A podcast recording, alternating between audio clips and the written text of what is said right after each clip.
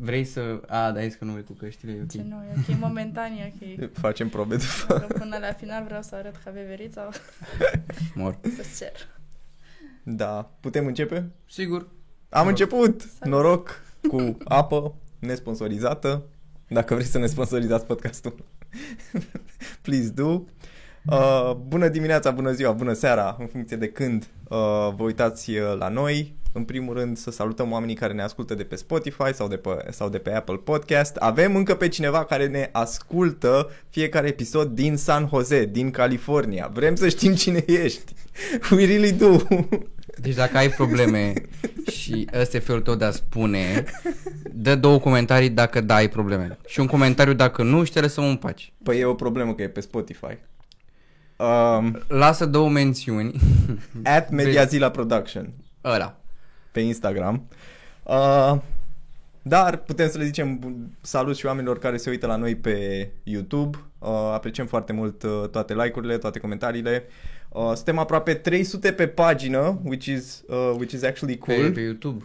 Pe YouTube, exact. Uh, Că și pe Instagram suntem mai mulți, deci înseamnă că mulți dintre voi nu v-ați abonat. da. Da, mă rog, discutăm noi după. De obicei Exact. Așa fac. Vă vedem. da. Vă chem eu la ședința cu părinții. Și, cum am zis, uh, fiecare like, fiecare subscribe ne motivează pe noi să continuăm toată chestia asta, dar, uh, I mean, suntem destul de motivați, so it's fine. Important este să ne lăsați comentarii despre dacă vă place contentul sau dacă nu vă place contentul și vrem critică sau vrem uh, sugestii de invitați. Actually, that's a good one. Mhm. Și dacă aveți comentarii de hate, Trimiteți-le la George. da, și o să vă răspund eu și cu Ionuț. Noi abia așteptăm. A mai fost cineva care a dat comentarii de hate, noi am răspuns cu o căldură și iubire, ca oamenii să vadă că noi nu avem nicio treabă cu nimeni, da? Așa că lăsați comentarii de hate, noi o să vă răspundem, facem algoritmul să funcționeze. Da. Bun. Oh, asta a fost bună. Ah, Da. Păi, dacă tot vrea chat, face în chat, nu? Eu tot timpul la școală le spun uh, critică constructivă. Acum Da. e, e ok să știi asta cu, cu algoritmul. Da, uite, nu m-am gândit. Dar nu, oricum, cine ne-a scris nou atunci, mă știu, noi au răspuns foarte liniștit, calm, eram cu Ionuț, bă, hai să nu se supere omul pe noi, poate a înțeles el greșit sau ceva. Corect, corect. Bun. Hai să te prezentăm oficial uh, și pe tine, Maria. Îți mulțumim foarte mult Bună. că ne-ai acceptat invitația și că tragem acest uh, episod împreună. Și eu, și eu, și eu. Um, vom discuta astăzi despre educație. Vom discuta astăzi despre anumite experiențe pe care tu le-ai avut în acest, în acest journey din uh, lumea educației. Am făcut mai devreme un uh, Q&A pe Instagram, am primit câteva inte- uh, întrebări. La final, cred că putem intra și în acele întrebări, deci stick around, le vom, uh, le vom adresa. Ai telefonul la tine, nu? Îl am aici. All good. Uh, am venit pregătit. Uh, și totodată putem să discutăm și despre Aventura Extra, cum ar fi TEDx-ul la care ai participat uh, Da. uh, recent cu aventuri. Dar hai să începem să vorbim un pic despre, despre tine. Ok, uh, să mă prezint să zic că cine sunt și ce fac. Știi că de obicei când vine un copil nou în uh, clasă, le zic hai să vedem cine suntem, ce facem, dar vorbim cu toții despre asta. Voi v-ați prezentat la început, așa că cred că e rândul meu acum. Sunt Maria, uh, am 23 de ani, cu toate că ieri cineva mi-a dat 14. Nu cred. Da, și, uh, și sâmbătă chiar am fost la teatru și am fost și cu sora mea, iar uh, ea în acest moment are 19. Uh, Și ea părea mai matură ca tine. Da, mi-a zis că ai venit cu sora mai mică. uh, și până la final tot nu s-a prins de fapt că eu am aproape 24 de ani. Uh, sunt învățătoare de aproximativ 5 ani de zile. Oh, oh. Da, mult, multe burnout-uri. Deci de la 18 ani. De la 18 ani, nu? Da, 19. 19 Da, da, da, da. Da, când am venit în uh, București la facultate Mhm. atunci. Uh, ce să mai spun? Uh, sunt în online de vreo 2, 3, 4 ani, n-am uh, numărat anii. Uh, și vorbesc acolo despre învățământ, despre cum să predai, despre tot ceea ce se întâmplă în fiecare zi la clasă. Cred că așa ne-am uh, și descoperit uh, unii pe Mhm, alții. mhm. Și în viața de zi cu zi sunt de fapt o tipă care încearcă să-și facă timp pe lângă tot burnout-ul pe care îl suportă în această perioadă Uh, și de ea și de pasiunile ei, călătoritul, scrisul Ok. și cam, cam așa. Bun, te am o întrebare și te iau din prima. De ce educatoare? De ce învățătoare? Învățătoare. Educatoare. Care e diferența? Uite că e pe lângă. Educatoare, uh, adică la grădiniță. Mhm, Învățătoare, în pregătitoare clasa 4 mhm. După care ești profesor pentru învățământ gimnazial 5-8 și pentru liceal 9-12. Ok. Și mai este și profesor învățământ preșcolar la grădiniță și profesor învățământ primar la ș- clasele pregătitoare a patra. Oh, wow, de asta nu știam. În funcție de uh, studii. Dacă ai facultate, atunci ești profesor. Dacă nu, ești Ok. învățător sau educatoare. Mm. Bun. Da. Și ai vorbit de burnout-uri. Vrei să intrăm direct în treaba asta? Uh, putem să intrăm, că mm, eu deja simt burnout-ul uh, la un nivel destul de profund în această perioadă. Uh, tot timpul resimt uh, oboseala, în special în martie, atunci când uh, mă oprez din alergat. Din septembrie până în martie alerg non-stop să fac lucruri mișto la clasă. Pot să zic mișto? Da. Super tare. E YouTube. lucruri I faine, mean, lucruri faine la clasă uh, și altfel, iar în martie mă prinde oboseala și mă târâi așa până în vacanța de Paște, după care dorm două săptămâni, cum s-a întâmplat uh, acum, și acum mă reîntorc pentru o lună și jumătate, doar că sunt foarte obosită și îmi doresc din suflet să pot să am aceeași energie ca în septembrie, însă nu mai e posibil, pentru că până la urmă predăm foarte mult, avem foarte multe materii și încercăm pe cât posibil să fim tot timpul creativi, dar nu ne iese, din păcate. Se reflectă același lucru și la copii, acest pattern de septembrie energetic, decembrie, ianuarie, februarie, martie în declin cu energia? Mai, nu chiar. Uh, mai mult la cât de mult reușesc ei să stea atenți Mhm. și să se focuseze. Spre exemplu, am avut 15 săptămâni acum de predat, non-stop, Wow. Wow. adică aproape 4 luni de predare, o săptămână după alta, fără pauză și am simțit obosiți. La final eu eram, hai să mai facem acolo ceva și eram, dar nu mai vreau, vreau afară, vă, te rog eu, lasă-mă jumătate de oră afară sau vreau o oră afară. Dar uh, acum după vacanță văd că au revenit cu energie și pentru o lună și jumătate o să ducă, sunt sigură de asta. Da, și în legătura asta, în legătură cu burnout-ul, l-am resimțit acut anul trecut. Ok. Um, am zis că pot să le fac pe toate.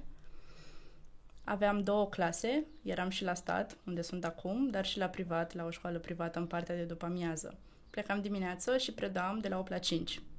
Adică eram Mm. mm. în oră și predam de dimineață de la 8 până seara la 5 și apoi plecam acasă. Știu că sunt acum învățătoare care fac asta. Nu știu dacă vă dați seama ce înseamnă să-ți soliciți mintea 5 zile din 7, de dimineață de la 8 la 5, să stai acolo doar pentru copii și să le predai noțiuni destul de abstracte pentru vârsta lor. Astfel încât uh, prin iunie n-am mai rezistat și am cedat. De fapt, mi-a cedat corpul prima dată. A început să mă doară brațul stâng, să-mi amorțească, să mă doară inima. Am ajuns la urgențe, pentru că nu mai puteam, aveam momente de atacuri de panică. Și a venit vacanța de vară și am reușit să mă relaxez și să, mai, să mă mai detașez un pic. Dar din păcate nu pot să zic că am învățat cine știe ce de acolo, pentru că și acum sunt într-o perioadă destul de solicitantă. Am învățat în schimb să mai renunț la lucruri. Adică din toate ajunsesem în decembrie să am șase joburi. Le numărasem uh, acasă, Wow, ok. uh, de la cluburi în afara orelor, uh, până la comunitate, până la ce fac pe Instagram, pentru că și acolo e de muncă. Nu postez o fotografie pur și simplu și asta a fost. Mhm. Și am ajuns așa foarte obosită în decembrie și am reușit să mai renunț la câteva cluburi, să mai renunț la niște ateliere, să mai dau din treaba mea și altor oameni și cred că ăsta este uh, cel mai important sfat pe care aș putea să-l dau celor care trec acum printr-o perioadă de burnout, să încerce să mai renunțe la ce își ar putea să, să ofere altora să facă. Pentru că ajungi într-un moment în care își cedează corpul și uite-te la mine că până la urmă anul trecut aveam 22 de ani când uh, s-a întâmplat, nici nu făcusem, uh, nu împlinisem 23 și deja inima nu mai putea, mă durea brațul de nu mai rezistam, capul la fel și pentru ce? Adică să demonstrez eu că... Te dezintegrai direct. Da, da. Păi și, mamă, care a fost primul pas pentru tine când ai zis, ok, am o problemă, trebuie să fac ceva? A, eu n-am făcut. Ah, Nu, șmecher. eu, eu, Ok. eu am mers înainte, am zis că hai că, într-adevăr, atunci în iunie mai aveam două săptămâni Ok. și era totul gata. Uh, După care a urmat vacanța de vară, în care, într-adevăr, am mai lucrat și acolo, dar nu la același nivel. Uh, și din septembrie am zis că nu mai îmi iau atât de multe, adică nu mai voiam să experimentez încă o dată două clase, să lucrez de la 8 la 5. Care a fost primul pas pe care l-am făcut, a fost să mă odihnesc după ce am finalizat școala. Uh, și în al doilea rând să mai renunț la lucruri. Și în al treilea rând să-mi dau sfaturi și să le scriu undeva pentru că altfel o să uit de ele și o să mă iau din nou cu treabă pentru că sunt o orcaholică și cumva îmi place când am ceva de făcut. Uh, dar mi-am dat seama că fugeam de mine, de fapt, prin faptul că lucram de la 8 la 5. Fugeam de mine și încercam să fac orice altceva, dar să nu stau cu mine, să nu mă accept și să nu am timp pentru mine, pentru că mi-era frică de singurătate și de a petrece niște clipe singură cu mine. Mi se părea că o să cadă cerul, nu știu ce o să se întâmple, de fapt. Wow. Da, a fost uh, un traseu până astăzi. Spre exemplu, astăzi pot să stau cu mine Mhm. și să nu fie atât de frică. Încă lucrez la asta, dar îmi iau zile și ore, ore, mm, wow, uh, libere în care să pot să stau eu cu mine și să citesc sau pur și simplu să mă uit la un film. Acel personal time cumva, Da, efectiv în care să faci ceea ce îți place, nu? da. Mi se părea că pierd timpul Mhm. dacă fac asta. Păi stai un pic, am o comunitate, am oameni. Eu nu pot să stau, sunt oameni care au nevoie de mine. Dar de fapt și eu aveam nevoie de mine și nu știam cum să îmi spun asta. Și până la urmă a venit corpul care mi-a zis, știi, dacă nu îți iei tu timp, îți dau eu. Uite, te pun eu în situația în care să-ți iei timp liber. Man. Mhm. Uh, cum ai ajuns în București și cum ai intrat în educație? But before, Mm. poți să tragi un pic de microfonul tău? Nu, doar de microfon. Un pic mai aproape, gen. Mai aproape. Da, da, tragi, apasă pe ăla. Pe ce? Pe asta? Da, da, Ok. Ah, mm. da. Mai E ok? Da. E perfect. super. Uh, întrebarea Da. lui Cristi era cum ai ajuns în București? În București și cum a început toată experiența în educație? Uh, în București am ajuns la facultate. Eu, de fapt, voiam să fiu regizor de teatru. M-am pregătit să intru la UNEATC. Am intrat, uh, am fost a 13 din 12 locuri. Ah, Adică am fost prima sublinie, dar a fost bine, pentru că altfel n-aș fi intrat în învățământ. Altfel Ok. n-aș fi ajuns aici. mhm. Ceea ce e ok. Atunci uh, am plâns uh, vreo două, trei săptămâni și mi-am pus eticheta aia de ratată. Dar m-am ridicat și intrasem și la SNSPA la publicitate. Iar prin septembrie, după ce am aflat că n-am intrat la UNEATC, eram gata. Eu nu mai vreau, eu nu mai fac nimic. Mama, aici stau, îmbătrânesc cu tine și asta a fost. Ei, și după vreo două săptămâni m-am ridicat din locul meu întunecat. Uh, mi-am făcut bagajele și mi-am mutat toată viața în cămin, într-o cameră cu încă două fete, Mhm. cu care nu m-am înțeles. și uite așa a pornit uh, ceea ce urma să fie prima, primul episod depresiv din viața mea. Pentru că nu voiam să fiu acolo, nu voiam să fiu la SNSPA, nu voiam să fiu în camera aceea. Eu aveam viața mea complet aranjată din liceu, din clasa 12 Eu știam exact, aveam uh, o foaie pe care mi-am notat fiecare dată. Pe 15 iunie o să se întâmple asta, pe 17 o să se întâmple asta, pe 25 august o să dau admitere acolo și o să iau ad- admiterea, o să fiu acceptată. După care ziceam, o să stau la căminul acela și o să fac asta și asta și asta. Și până la urmă, foaia aia a fost degeaba, nu poți să-ți planifici viața. Uh, și uite așa am ajuns în București, de fapt, Mhm. Tu la de unde ești? facultate. Eu sunt din Tulcea, Tulcea. Oho. Da. Că tot vorbeam de memorie de pește și de pești mai devreme. Dar o să n-am- intrăm imediat și în acest subiect, n-am o să vedeți gândit-o despre ce e exact vorba. Atunci când am spus-o. da. da. Bun. Și de ce educație? Da. Uh, pentru că traversam episodul acesta depresiv. Eu finalizasem uh, liceul cu profil învăță, uh, învățător educatoare, vreau Mhm. să zic corect. Așa. Uh, și după primul semestru în care nu funcționa nimic, uh, plângeam până nu mai aveam lacrimi, până, până adormeam plângeam. Uh, într-o zi am ascultat melodia de la Carla's Dreams Unde uh, și am simțit că îmi vorbește cineva și din acel moment, știu că eram pe, pe stradă, plângeam, eram în pijamale, ascultam melodia asta de la Carla's Dreams Unde și am simțit că îmi vorbește cineva, am început să plâng și mai tare Vocile, Da. nu, nu, nu. și după aceea m-am calmat și am început să trăiesc.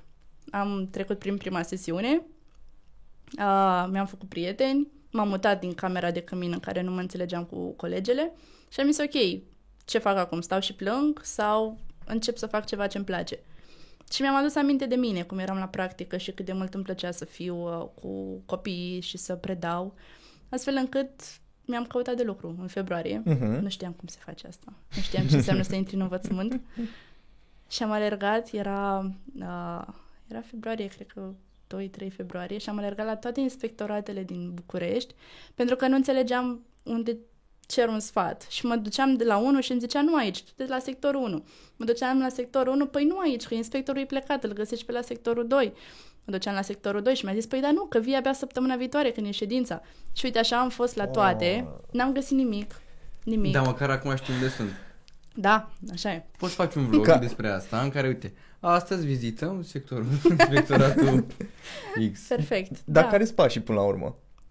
Pașii, uh, în primul rând, uh, dacă vrei să te angajezi în timpul anului școlar, e nevoie să te uiți pe uh, lista care se publică pe inspectorat, pe site-ul inspectoratului, Mhm. cu posturile disponibile, pentru că se mai îmbolnăvește cineva, uh, mai renunță cineva, mai pleacă într-un proiect Erasmus, în, nu știu, rămâne însărcinată, Mhm. probleme, Da, da.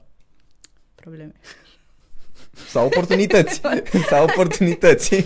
Da, așa. Și uh, te duci la ședință, Mhm. iei postul și apoi ești la clasă. Și ce înseamnă această ședință? E o ședință cu inspectorul, unde îți strigă numele, ca la catalog, și Ok. vino și ia-ți postul. Nu am ajuns Ah. în ședință în timpul anului, am ajuns în ședință după ce am dat titularizarea. Pentru că tu, ca să poți profesa, ai nevoie să dai acest examen, titularizare, Mhm.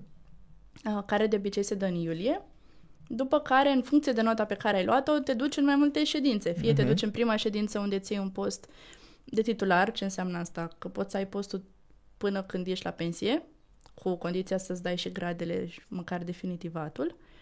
Uh, fie te duci și în post de suplinitor în altă ședință. Mhm. Asta înseamnă că ai pe o perioadă determinată, de la două luni până la 4-5 ani. Mhm. Um, Și eu am o întrebare. Da. Ca să fii profesor două luni pe perioadă determinată, ca suplinitor, de ce ai nevoie mai exact? De ce studii anume? Poți să fii pe necalificat. Asta înseamnă că poți să nu ai studii. Da? Hmm. Da. Uite că mi-am Pentru amintit... că nu da. sunt oameni care să vină. Adică Oprit. nu găsești de pe o zi pe alta oameni. Eu mi-am amintit o chestie acum din uh, facultate, din uh, anul întâi. Eu am fost, eu am terminat facultate de contabilitate, deci total diferit față de ce fac astăzi, dar whatever. Uh, și promovau toată chestia asta de modulul uh, pedagogic, Pedagogic. exact.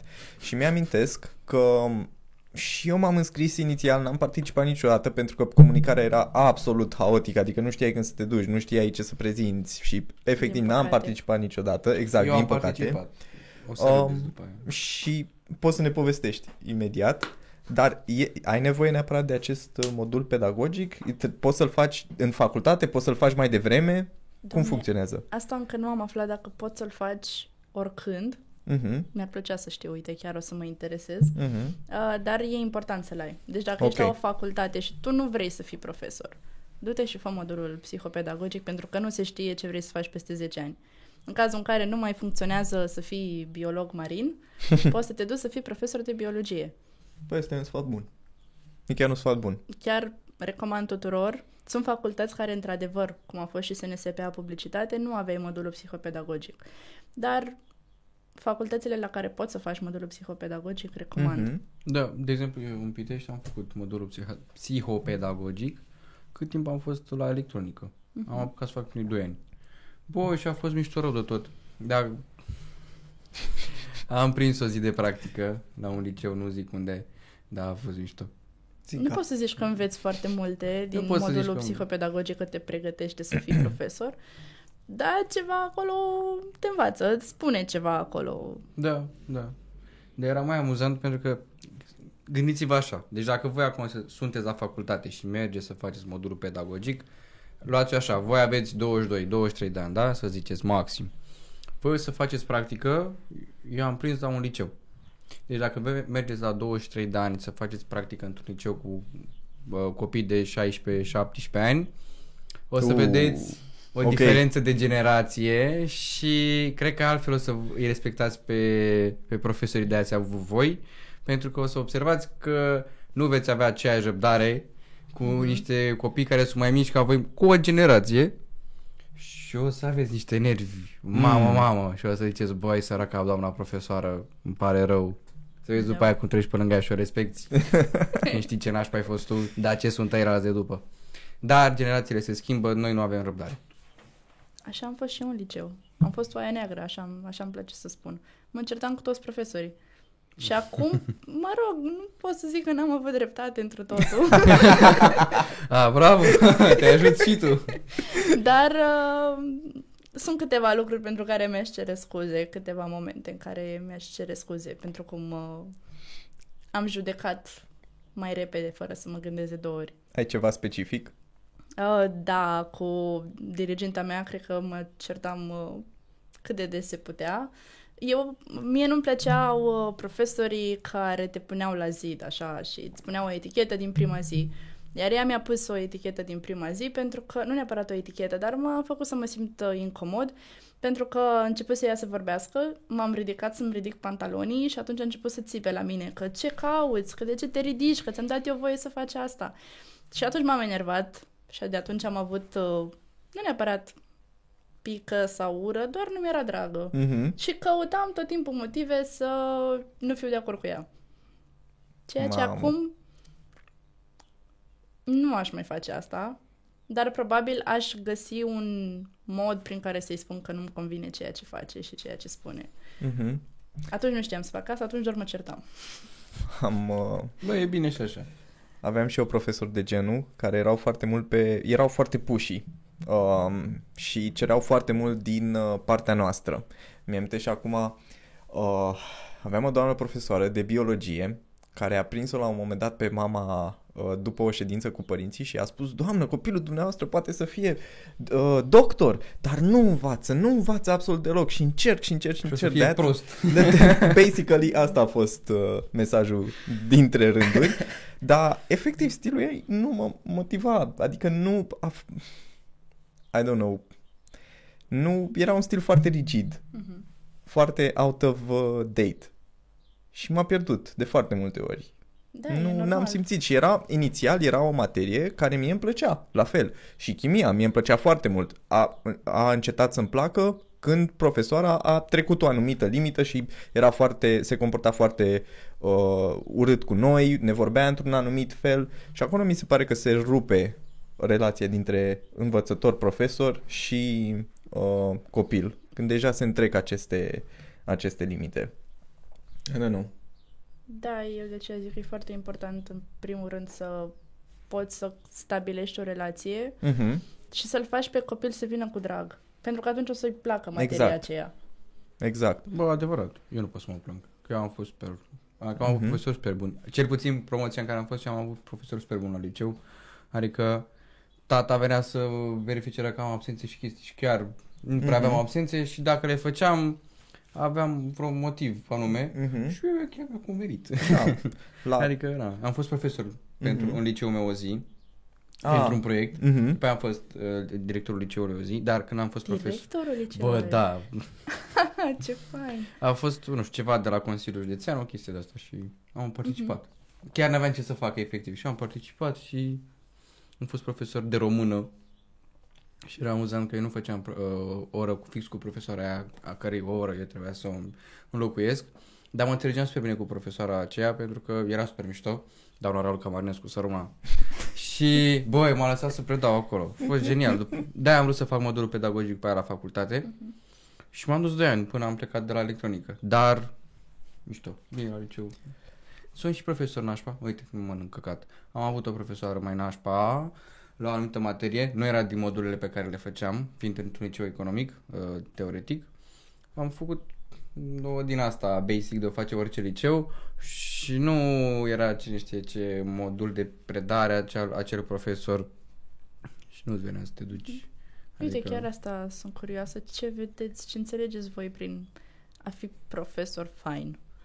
Băi, sincer, uite, să fii updated cu ce se întâmplă acum pentru... Bun, nu să stai tu pe TikTok, pe Instagram, what the fuck, nu. Dar, băi, dacă ai predai istorie, frate, fii la curent și cu alte tipuri, nu doar ce în manualul ăla, că manualul ăla poți să citești și eu, dar fii și tu pe lângă, uită-te pe un... Efectiv, mă uit la un documentar, vină cu niște plugin-uri, vină cu un ad în plus, dacă vii la ora aia, că așa nu vii cu nimic nou și îl faci mai interactiv, îi zici, Jur, deci dacă venea un profesor și îmi punea întrebarea asta, eu eram mult mai atent la ore, mai ales, de exemplu, la istorie, care mi-a plăcut.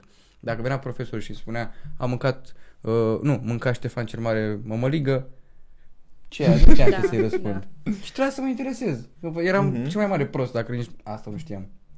Pentru mine cred că e relația pe care ei o construiau cu noi ca elevi. Exact. Uh, pentru că am trei sau patru exemple, eram foarte bun la română, la istorie, la geografie și la un anume modul de economie, nu, mai, amine- nu, nu mi-l mai amintesc acum, dar oamenii ăștia efectiv au pus efort să construiască o relație cu noi, să ne înțeleagă, să uh, înțeleagă prin ceea ce trecem noi la 13 ani, la 14 ani, la 15 ani și așa mai departe. Și efectiv în afara orelor, puneam un pic de efort ca de fiecare dată când ne întâlneam pe hol, când ne întâlneam la cancelarie, când ne întâlneam oriunde, să facă un pic de dialog cu noi. Sincer, chestia asta pentru mine întotdeauna uh, aveau acel hook asupra mea și învățam, învățam de drag. Și la fel, și stilul de predare, aș zice că era ceva ce mă atrăgea foarte mult. Pentru că odată ce lecția era interactivă și ne întreba, da, vouă cum, ți s-a, vouă cum vi s-a părut uh, acest lucru? Ce credeți că s-a întâmplat mai departe? Chestii de gen, întrebări care să ne, cum a zis și George, să efectiv să te stimuleze pe tine.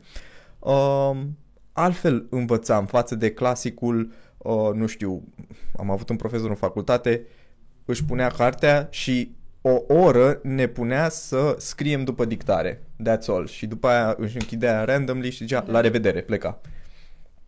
Uite, cred că asta ar fi o întrebare interesantă pentru tine. Tu cum atragi uh, copiii de partea, uh, de partea ta? Asta e o întrebare grea la care, sincer, ar trebui să, să răspundă și ei. pentru că... Că... facem acum un Zoom cu copii. Să știi care intra. Să știi. Da. Pe bune? Da, da. Wow. Chiar wow. uh, ar fi disponibil, probabil. Follow-up episode? Da. Bunch of kids Da. behind. Îi Eu punem am... pe green screen, știi? da, Se... da, da. Da, da, să se vadă acolo. Abia, abia așteaptă. Mulți dintre ei. Hmm. Da, m-am întrebat când am mai fost, uh, am fost atunci la Pro TV și era putem veni și noi. Venim și noi să stăm și noi acolo în spate. Păi, E, e ideea Și- asta. O, da. o, exp- o și chiar e explorăm. primul episod care, în care nu avem uh, oameni în spatele camerelor. Da. și să vezi câte au să-ți spună și câte au de vorbit. De, rămâi surprins de modul lor de, de a gândi acum. Da? Mhm. Fii atent. Era să zic și o altă prostie. Uh, după ce scoatem episodul, sunt co- despuși copiii tăi să fie uh, eșantionul nostru de pe cine am putea să chemăm. Mm. Da, eu o să zic că Shelly, probabil. O să mă împușc în cap, dar da. Nu știu dacă avem platforma atât de mare pentru Exact. Shelly, dar avem un invitat fain uh, uh, în curând, Da, secret, but stick to it. nu vă mai uitați. Bun, și uh, ok, am vorbit de profesori, de cum, Aici, faci tu știi asta? ce mi se pare foarte fain? Faptul că eu până acum aveam un mod al meu prin care vedeam Mhm. profesorii aceia fain și mi se părea că toată lumea vede în modul meu, că na, nu, nu așa, nu să înseamnă să fii profesor fain, toată lumea să te vadă fain. uh, pentru mine profesorul fain era cel care îmi arăta... cel aici. Nu neapărat, nu mă interesa deloc fizicul atâta timp cât știa să ne uh, pună pe noi să facem ceva. Adică să nu mă facă pe mine să, nu știu, să-mi dea, să gândească el în locul meu. Mhm. Să mă lase pe mine să aleg, să mă lase pe mine să creez, să mă lase pe mine să văd lumea reală și să experimentez. Pentru că, sinceră să fiu, nu știu câți dintre liceeni care pleacă acum în, din clasa 12 în viață, știu exact cu ce se mănâncă.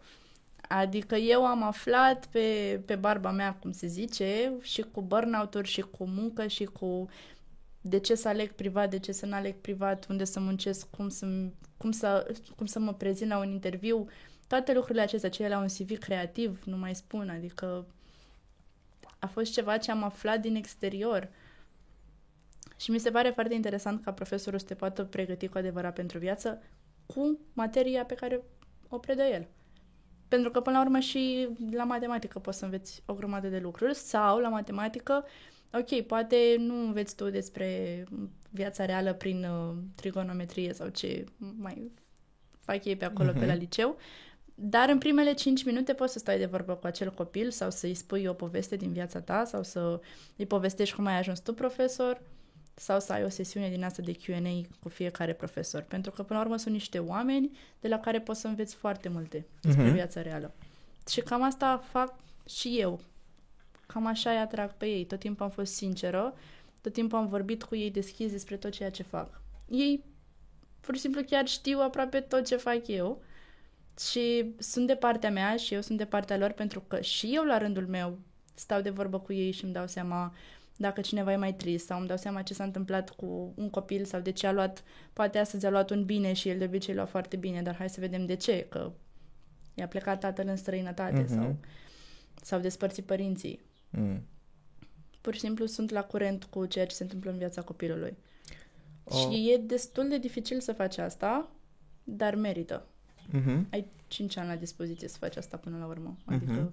Plus că tu schimbi viața... Pe bune, acum vorbesc, scuzați oameni, dar tu s- poți să zic că schimbi sau ai grijă de mintea și viitorul copilului. Că dacă el pleacă praștie și pramătie din uh, generală și ajunge după aia mai sus, uh, e mai greu să-l controlezi. Da. Și vă să bune. Adică, de exemplu, tu cum vezi treaba asta, că dacă îți vine un copil și spune, doamna, tata a plecat în, sau mama a plecat în străinătate și sunt supărat sau de asta. Nu te Doamne. afectează și pe tine? Uh, Acum nu mă mai afectează la modul Te acela în afect- care să fiu eu tristă și să plâng pentru el. Am făcut asta. Never again. Nu mai fac asta.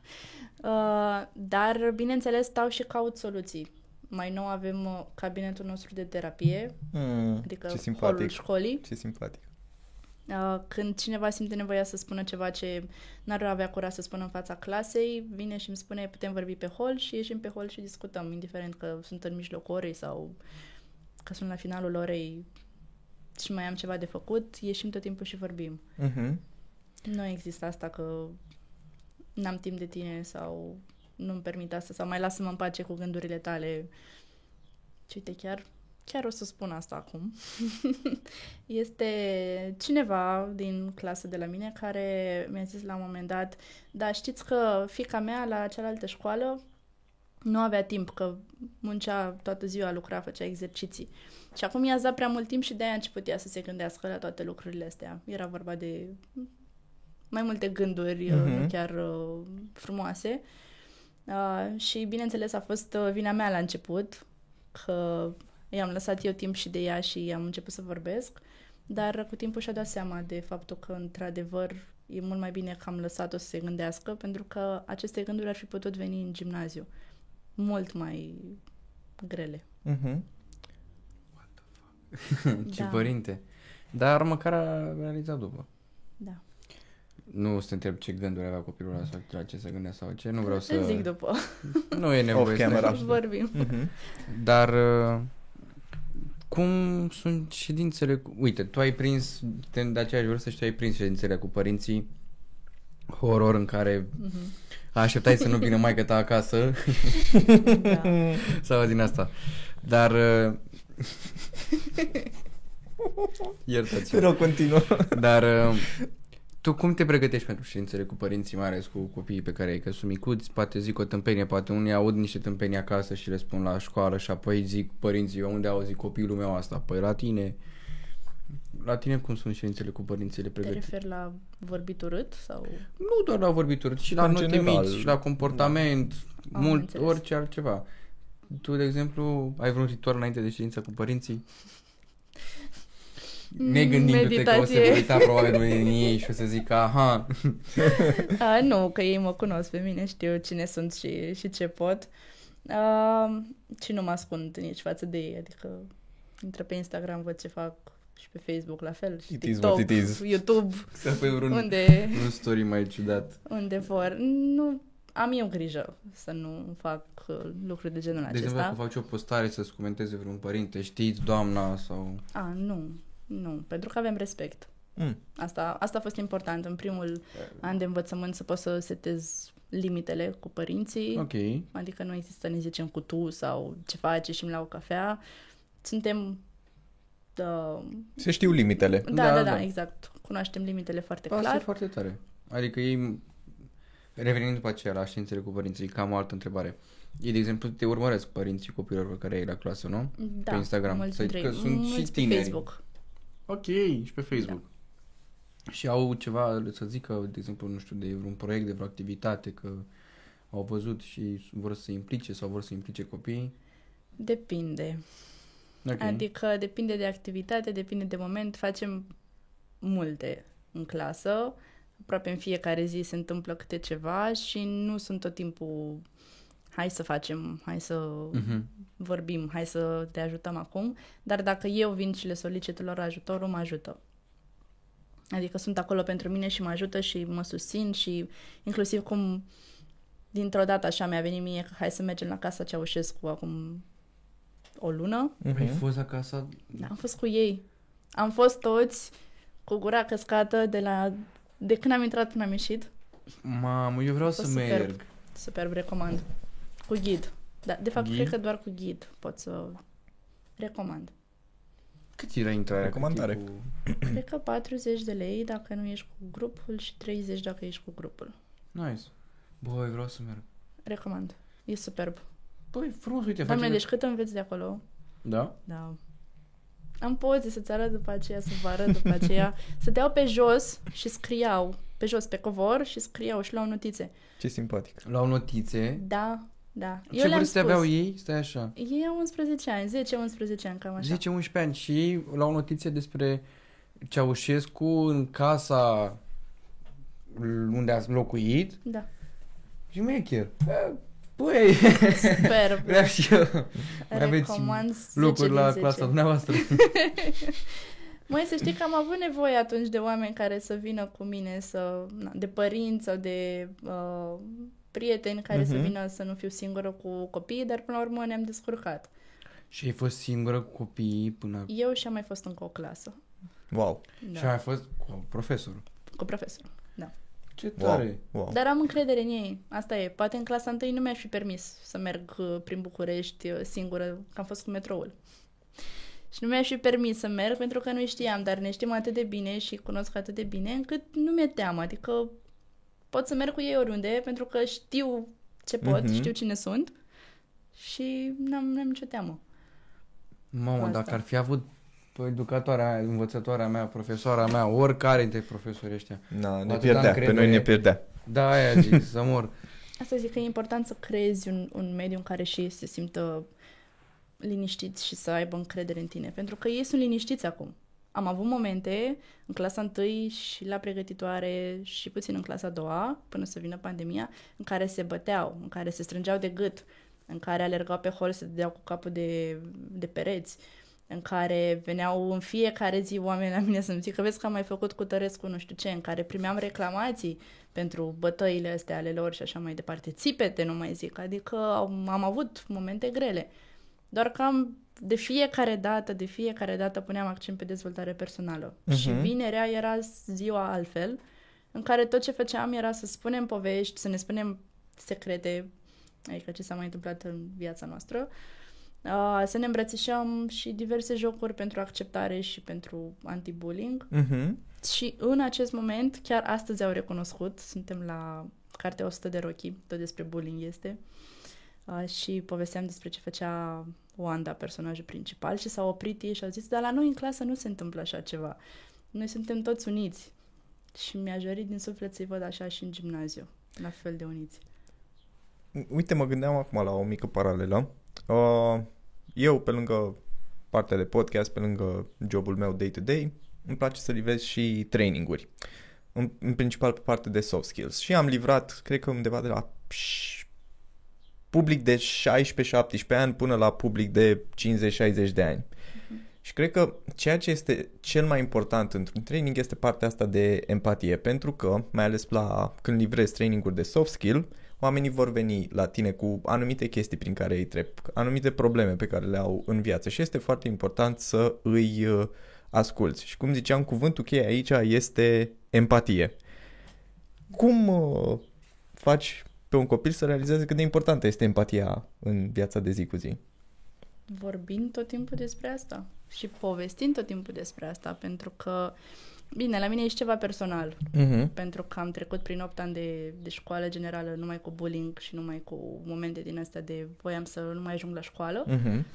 astfel încât știu ce vreau să fac acum altfel uh-huh. în clasă și știu că nu-mi doresc ceea ce am simțit eu atunci să simtă oricine din clasa mea. Uh-huh.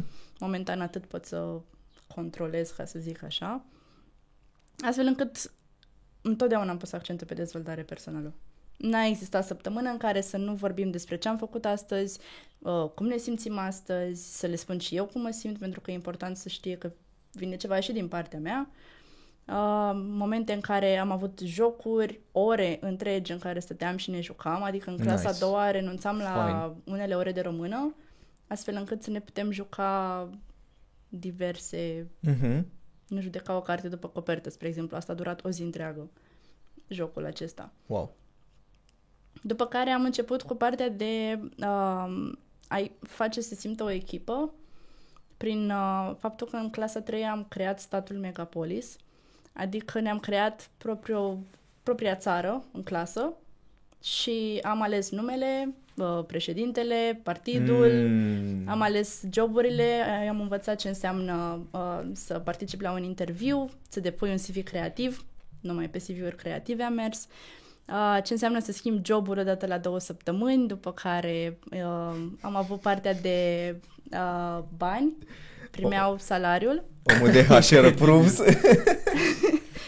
uh, și cu banii respectivi, odată pe lună, deschideam magazinul Megapolian, din care își cumpărau teme în minus, uh, weekenduri fără teme, o temă împărțită cu Bă, colegul. ce fain sau diverse, diverse provocări. Uh-huh. Iar anul acesta am modificat un pic pentru că m-a obosit clasa 3, să fiu sinceră.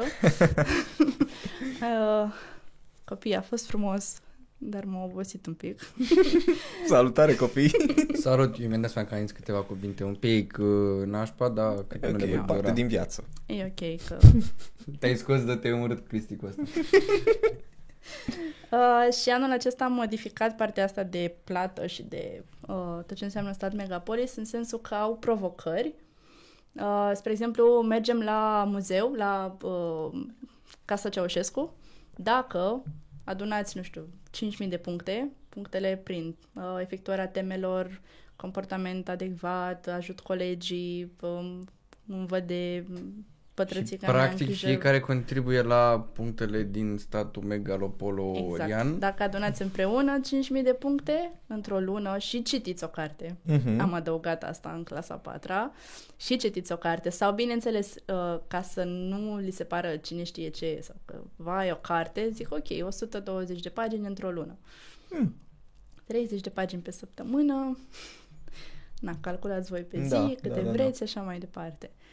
Iar ei veneau frumos cu fișa de, de lectură, povesteau despre carte, iar mai apoi uh, începeam uh, ok, ai atâtea puncte, tu ai atâtea puncte, în total avem 5.000, mergem la muzeu. De aceea am mers la...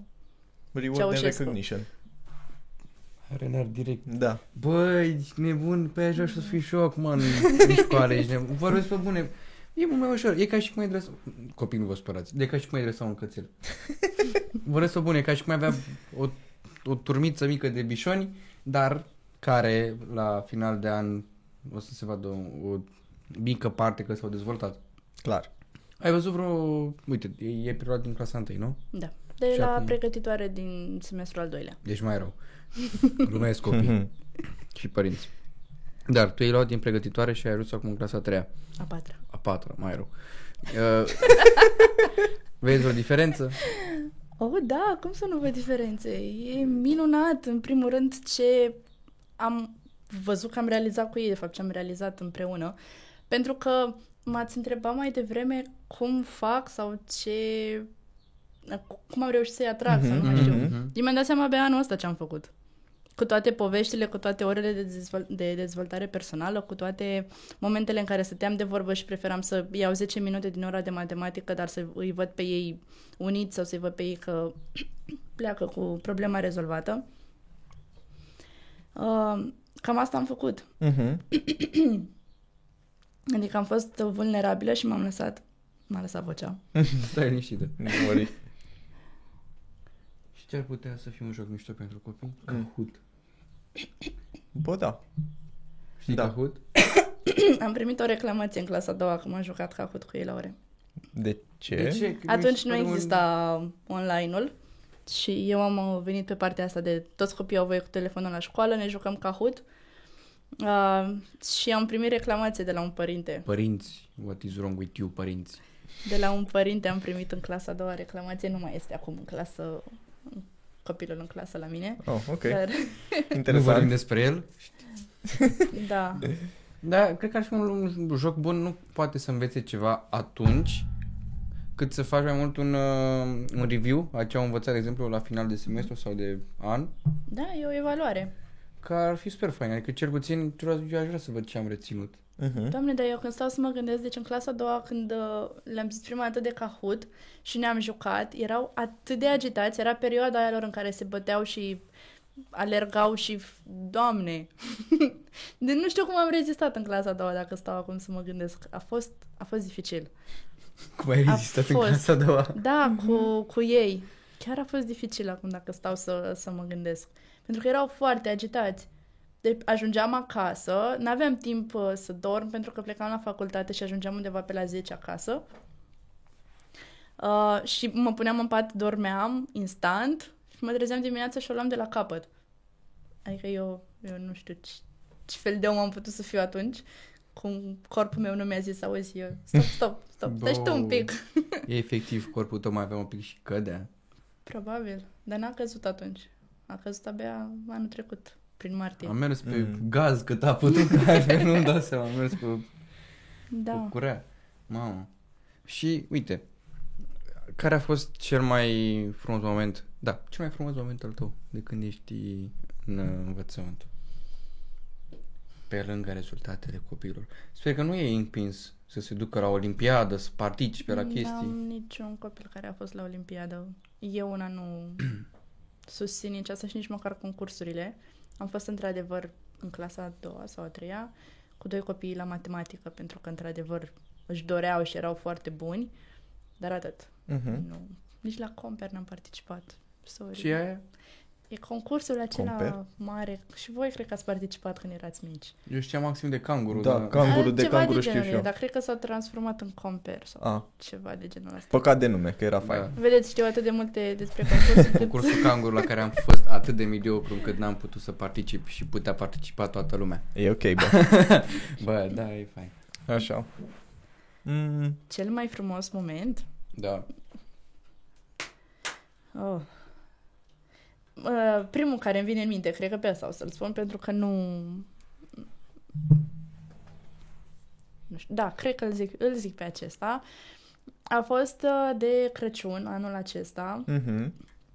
când am avut uh, o petrecere și am venit dimineața la șapte și am dat cu mopul în clasă. Uh, doamnele făcuseră curat, dar am vrut să dau din nou cu mopul pentru că stăteam în, uh, în șosete, în clasă și stăteam pe jos și voiam să fie mm, 100% curat. Da, ne-am adus uh, pături, le-am întins pe jos, am creat așa un covor imens, aveam bradul în spate și cadourile lângă brad, că am făcut Secret Santa. Uh, și... Ați făcut și Secret Santa? Da. Băi, deci omul care iubește Crăciunul, adică pe mine de, de, deja din octombrie mă prinde spiritul Crăciunului. Deci ce povestești e vis pentru mine. A fost, a fost ziua aceea chiar a fost fascinantă de la început până la final pentru că nici eu nu m-am simțit atât de obosită. De obicei când e petrecere, adică nu sunt ore, parcă n-au control. Dar anul acesta a fost incredibil de frumos. Uh, pe lângă faptul că am avut Secret Santa, ne-am uitat la uh, povestea Bradul. Uh-huh. În fiecare an ne uităm la aceeași poveste la videoproiector, doar că anul acesta au stat toți așa grămadă unii peste alții și mi-erau atât de dragi. Mă uitam la ei și vedeam pur și simplu că se înțeleg, că sunt uniți și că fiecare de fapt contribuie la ceva în, Uh-huh. în clasa aceasta. Și atunci a fost momentul ăla în care aproape plângeam că eram foarte mândră de ei. Dar mai sunt momente. Am avut, spre exemplu, am mers cu colindul Nu cred. acasă la părinți anul Ah. acesta, da. Și a fost primul an în care au fost aproape toți. Anul trecut n-am putut să mergem din cauza pandemiei, dar am fost și în clasa a doua și în clasa întâi. Uh-huh. Acasă la părinți cu colindul, îți dai seama, toată scara, 20 ceva de copii, îi trezește, pe, trezește toți, un trezesc pic. toți vecinii. Deci sunt 20 de copii, 20 de familii, 20 23. de, 23 de familii. Da. Dar nu stau toți în același loc. Nu stau toți și nu toți își permit să ofere ceva, dar uh, vin și ascultă colindele, pentru că uh, noi mergem acasă la ei, la cei la care putem ajunge, dar mai sunt copii care vin de departe și atunci mergem în fața școlii și colindăm acolo pe părinți. Uh-huh. După care pornim mai departe către case. Da. Iar da, anul da. acesta au fost minus 7 grade și stăteam și cu căciulă și cu fular și eu degeram și copiii erau, mai vreau, unde mergem? La căldură. da, Toți da. copiii, doamnă, doamnă, doamnă. Da. Nu prea au știut ei cine știe ce colinde anul acesta, dar ei de acolo din gură știau că primesc ceva și au fost foarte încântați la final. Incredibil. Și Cum uite, ți spre se- exemplu, de, scuză-mă, Zi, zi, zi. de Moș Nicolae anul trecut, pentru că eram în pandemie și a fost cea mai lungă perioadă în care am stat în online Uh-huh. și simțeam și eu că iau cu... o iau razna. Uh, am făcut cadouri pentru fiecare și m-am dus la ei personal acasă să le dau cadoul. Și ei nu știau că vin. Ah, Iar uh, am ajuns la ultimul copil, era undeva 10 și jumătate și am ajuns, era un, un popeșle ori de departe uh-huh. uh, și știa doar tatăl că vin. Și am intrat așa, mi-a zis, haideți în casă că David nu știe că veniți. Și am intrat așa tiptil în casă și m-a văzut acolo și am lemnit, a rămas așa. Deci, doamnă, mi-am făcut tema să Nu, urc, dacă ne vă pare duc eu, rău, n-am doamnă. fost eu. și nu știa ce să facă, se uita la mine și nu înțelegea ce caut eu acolo. Și am zis că, uite, a venit Moș Nicolae să-ți dea ceva. Și atunci parcă s-a, s-a luminat așa și era, ah, chiar sunteți aici! a fost tare simpatic. Stai seama, noua generație, toate hologramele high-tech, a zis, mamă, tată, ce ai făcut? Da. Ai fost în online cu copiii și ai fost cu copii mici, care oricum mie mi se pare horror să fac un, un apel video cu doi prieteni odată. O, da. Da, mai ales am 23 de copii. Păi, în primul rând, cum ai manageriat situația? Că erau 23 de copii în cu zona lor de confort acasă, Mhm. care, man, Când am început era în clasa a doua și a fost, uh, a fost foarte greu. Pentru că nimeni nu știa de fapt ce înseamnă Zoom. Nimeni nu știa Corect. ce înseamnă Google Meet.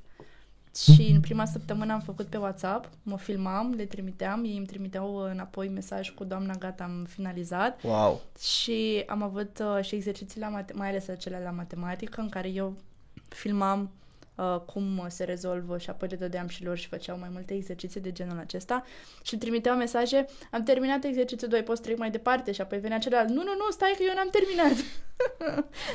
Doamne, nu, deci nu vreau să-mi imaginez ce era pe grupul ăla. copiilor, da. Da, da. Și apoi am trecut pe Zoom și erau foarte timizi și nu prea înțelegeau ce se întâmplă, cum de ne putem vedea cu toții. Dar ne-am obișnuit. Am creat de la început reguli. Am zis foarte clar ce așteptări am eu de la ei, ce îmi doresc uh, la finalul anului să se întâmple cu noi Și uite așa am învățat uh, regulile din online. Greu. Mhm. Greu. Adică aveam un copil uh, care nu prea reușea să stea atent și se enerva la orice îi spuneam. Dacă îi ziceam, hai să scriem în caiet, se enerva, închidea și după aceea îmi trimitea mesaje pe, pe WhatsApp. Că sunteți rea, sunteți o rea, că eu nu mai vreau să fac asta, nu vreau să fac, nu mai îmi place, nu-mi place online-ul, lăsați-mă în pace, să mă joc uh, Bed, Bedwars, există jocul ăsta sau ceva. Cam așa scria el, nu știu dacă există jocul ăsta sau nu. O să-l Nu caut. știu. Da, Dacă există, îl voi pune pe acolo, pe undeva. Dacă nu, Da. copilul, dacă tu o să vezi acest episod, Spune-ne și nouă. da, Da. spune jocul. Jucăm, promit că fac episod pentru tine în care doar mă joc ăsta. foarte complicat online-ul. Adică, pe lângă faptul că tu trebuie să pregătești lecția astfel încât să-i ții acolo în fața ecranului două, trei ore uh, și tu trebuie să fii întreg la minte Doamne. și să rămâi întreg la minte. La început era totul super tare, hai să facem asta, am intrat în, în horă. După ce am văzut că au trecut 5 luni, 6 luni. Ok, pe da, ce facem? Deja nu mai puteam, nu, nu mai știam, mă lăsase creativitatea, ce să mai fac cu ei. Am început să mă costumez, dar nu ca să-i atrag pe ei, ci să mă atrag pe mine, să Mhm. pot să mai fiu eu acolo, pentru că mă trezeam și eram, oh, trebuie să deschid laptopul încă o zi în care lucrez iar până la 10, pentru că mai lucram și pentru comunitate după. Și mă puneam dimineața la 8 și mă ridicam seara la 10. Adică ce viață e asta? Mamă, păi tu luai forma scaunului după 10 ore, Da, să efectiv. Iud, da. Să știi. Și a fost foarte greu, foarte greu să, să poți să treci prin partea asta de online mai multe luni. Eu mă gândesc acum, sincer, la profesorii care sunt la facultate și cărora chiar le place să predea. Cum fac ei? De 2 ani sunt încă în online. Nu știu. Eu am avut de livrat uh, în decembrie 2020, dacă nu mă înșel, da, o conferință de 4 zile online, 8 ore în fiecare, în fiecare zi Vai. de content. Și pe lângă faptul, bine, am redus foarte mult agenda ca să fie uh, bazată pe uh, attention span-ul din online, când, uh, nu știu, după 15-20 de minute bagi o activitate, ca să le recapeți energia și atenția. Dar ce am observat este că eu depuneam, cred că de două, trei ori mai multă energie, Mhm. tocmai ca să-i țin acolo engaged, pentru că era atât de greu să îi pierzi. Atât trebuia să se întâmple că îi pierdeai, îi pierdeai tot grupul la care, la care livrau la care livrai. Deci toată admirația și respectul pentru voi că ați reușit atâtea luni. Dacă eu după patru zile eram, ok, am nevoie de două zile. Te simți prăjită, te simți Da, da, prăjită, da. pur și simplu. Acum pe bune, chiar așa se simte. Doamne, deci După cât atâtea efort. Jesus. Și imaginează că am venit în martie o săptămână și apoi a dat ministrul ordinul acela prin care toată luna aprilie a fost liberă. Mm, mi și amintesc. eram, păi... mm, Ce-a mi-ai fost arătat asta? bomboana și acum gata, mi-o iei înapoi. Adică ce e asta? Și ne-am întors în mai și bineînțeles că cel puțin clasa a treia pentru noi a fost așa și n-a fost, a fost și n-a Mhm. fost. Mhm. Plus că o oră în online se transformă de fapt în o oră fizic, în online înseamnă două. Mhm. Nu poți predai același lucru într-o oră în online, pentru că nu sunt atenți. Doamna, nu vă aud. Doamna, nu vă aud, doamne, ce mă bucur că am scăpat acum de asta. Deci, sunt cea mai fericită. Da, uite că tot vorbeai și de partea asta de tehnologie și de atenție. Cred că este un, ste- un stereotip, dar tu poți să ne spui mai multe. Pentru că copiii, în momentul de față, au tehnologia in, their palm, in the palm of their hand uh, și attention, uh, zi tu, care e attention span-ul lor? Exact ca un pește de acvariu. Asta. Este Sunt adevărat. Tot Prin- vorbeam mai devreme, da. Da. În felul lor. Și nu poate să-și țină atenția acolo fix mereu. Da. Că Nu putem noi oameni mari, da, ei Da, Bă, bune, și că sunt pești aia gupii. mai ales la clasă. Este adevărat, nu este adevărat, ce faci tu ca să... Da, este Îți ții- adevărat. Bine, uh, sunt norocoasă că nu am prins noua generație de pregătitoare. Adică cei mici de 5, 6, 7 Uh, ani, ăștia- 5, 6 ani. Ăștia sunt deja gen alfa, cred. Alfa? Da, no more gen Păi Z, gen alfa. imaginează că vin după două luni de, doi ani de online, de Da. grădiniță Da. online. Grădiniță online. Adică, How? Da, is that asta even sunt și eu. possible? nu știu. Sau cei care sunt acum clasa a doua și au făcut pregătitoare și clasa întâi în online. Hu. Adică, Damn. Chiar, de fapt, cred că și eu cu putem afla. Aduce un podcast pe cineva? Da? Da. We could? Da. Ok, și wow, cum tu ce părere ai despre generația al, alfa? Alfa. Sunt cei după, născuți după 98, 90, nu, wait. Bro, eu Nu, nu, nu, nu, Hai, nu, nu, nu, hai. am greșit, nu, this is Gen Z. După 2013-14.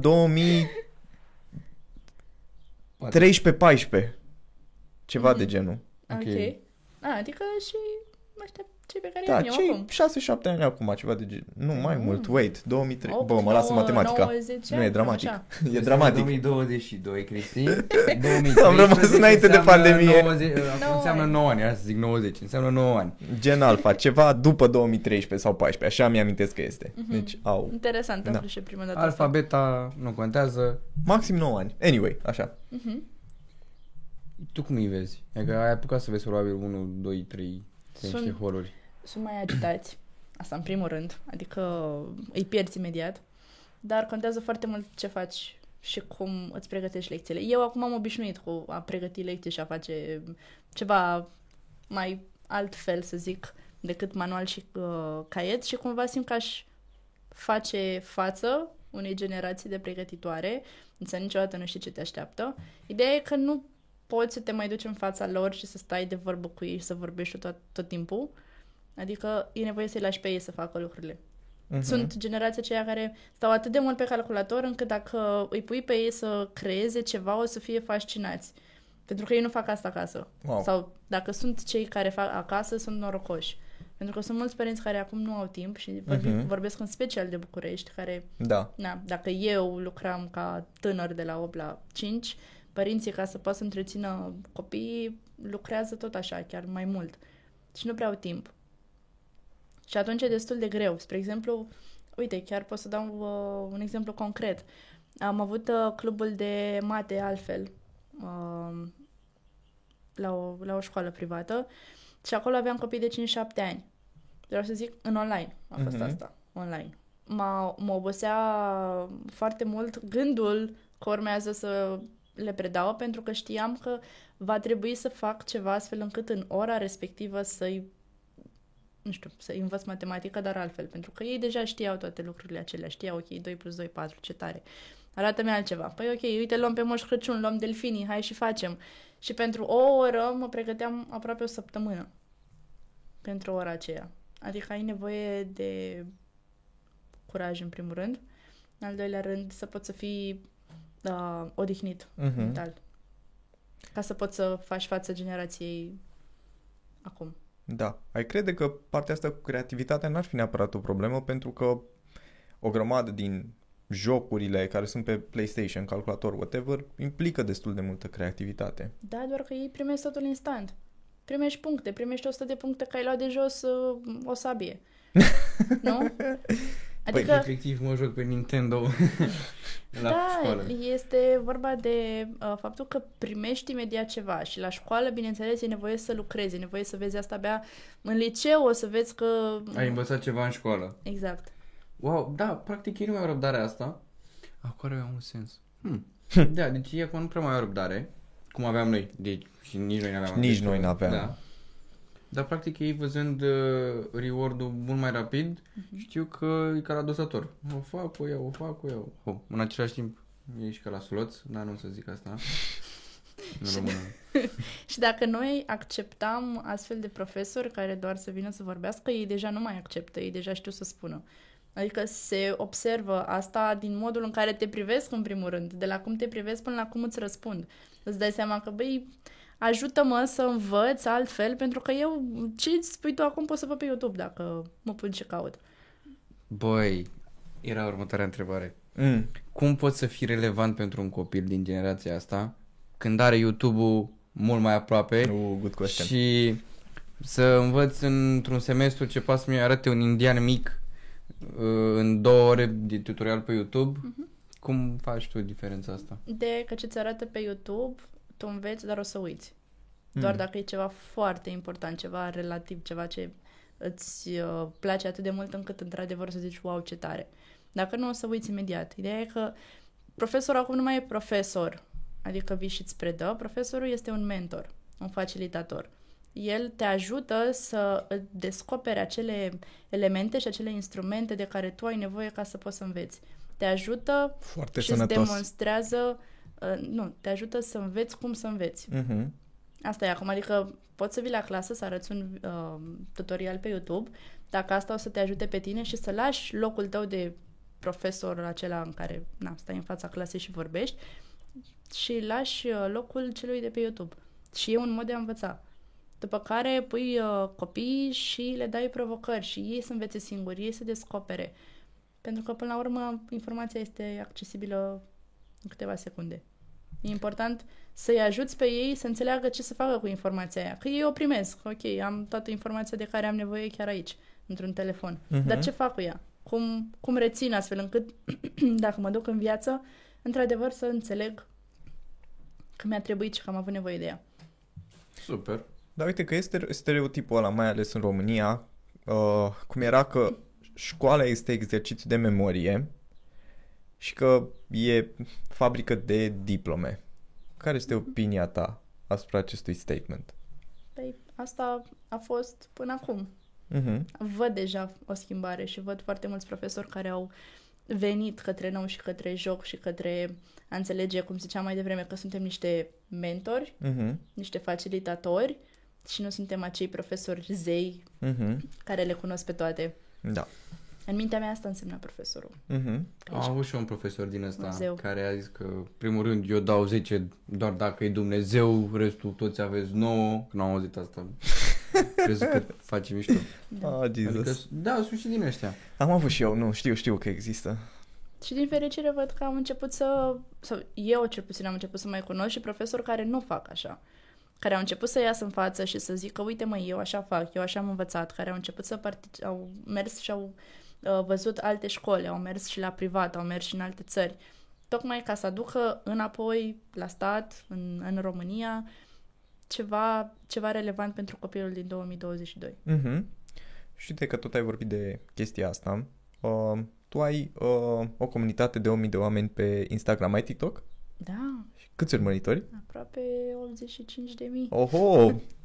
Promovează-ne și pe Acolo, noi. mulți copii. Da, trebuie să Așa. mai postez pe TikTok, n-am uitat de voi. Uh, cum ai... Salut, TikTokeri. Salut, TikTokeri! Cum ai creat această comunicație? că- Comuni... Doamne, comunicație, comunitate, ca să fie și relevantă în tot ceea ce faci în uh, in your day-to-day job. Eu am început dintr-o frustrare, Ok. recunosc. Nu mai făcea nimeni asta, nu mai vorbea nimeni despre educație în online. Mhm. Tot ceea ce vedeai dacă scriai învățătoare pe Google, îți apărea învățătoarea care a bătut copilul. Uh, învățătoarea care a fost înjunghiată la nu știu ce școală. Acum, iertare, dar chiar asta, asta mi-a rămas mie în minte, din momentul în care am dat search pe Google. Sau Eu pe... am pe profesoara care a dat o palmă polițistului și apoi a dat înapoi. Exact. Tu te-ai supărat. Știi? Sau uh, dacă vei Ce-am căuta și pe YouTube, uh, mă rog, Mhm. dacă ai fi căutat înainte pe YouTube, la fel ai fi găsit. Uh, și asta era înainte de pandemie, când am Mhm. început eu să vorbesc, eram, uh, aveam clasa 1, deci undeva prin 2018 cred că am început. Mhm. Și am început uh, prima dată să postez cu tot ceea ce fac la clasă. Poate ajută pe cineva, poate vrea cineva să preia jocurile pe care le, le fac uh, cu ei. Uh, Iar mai apoi, când a venit pandemia, am, uh, tot așa am fost frustrată de faptul că nimeni nu vorbește despre ce se întâmplă în primul an de învățământ. Mm. Pentru că tu nu știi nimic, de fapt, despre ce înseamnă învățământ. Nu știi. Tu, ok, vii din școală unde vezi că profesorul stă la catedră, trece niște note și apoi se duce în cancelare, cine știe ce face. Dar ce înseamnă să te pregătești, să vorbești cu fiecare elev în parte, să vorbești cu părinții, să uh, ai grijă cum vorbești cu ei, că până la urmă sunt părinți, fiecare diferit, ai 23 de familii care stau cu ochii pe tine, adică Corect. ai grijă ce spui și ce faci și cum te prezinți și așa mai departe. Uh, mai apoi, cum înțeleg colegii, cum uh, documentele, toate lucrurile acestea. Deci mi s-a părut ceva atât de greu în primul an și nu înțelegeam. Făceam greșeală după greșeală. În fiecare săptămână se întâmpla ceva, să trebuia să greșesc eu ceva, pentru că nimeni nu-mi spusese, de fapt, măi, vezi că așa e în învățământ. Așa e.